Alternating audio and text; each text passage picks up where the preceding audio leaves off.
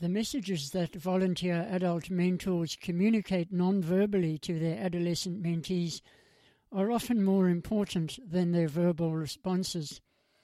Examples of non-verbal cues are tone of voice, facial expressions, gestures, eye contact, and posture.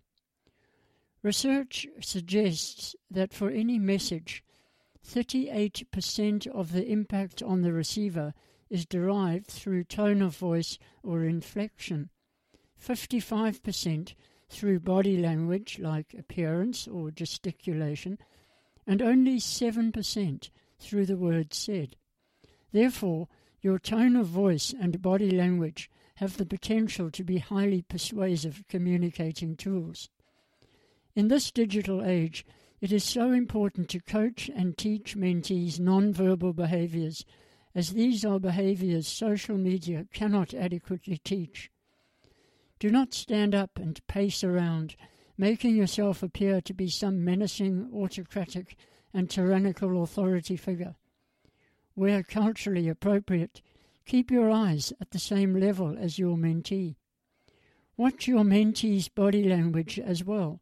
Like you, your mentee can send powerful non-verbal messages that give added meaning to the spoken word. Listen more than you speak to your mentee do not interrupt or be judgmental. Only offer advice, solutions, or suggestions once your mentee has thought through possibilities under your guidance. Effective listening involves listening beyond the words to the truth of the situation. A good listener should be a warm, friendly person who cares about others, has compassion, is basically kind, and listens with patience and interest. Keep practicing acting like a mirror, reflecting back what you think your mentee is saying and feeling. And so, our mentoring tip for today. By listening to your mentees, you are providing an opportunity for them to clarify and get in touch with their feelings and thoughts. Until next time, have a great day and remember to maximize every mentoring minute.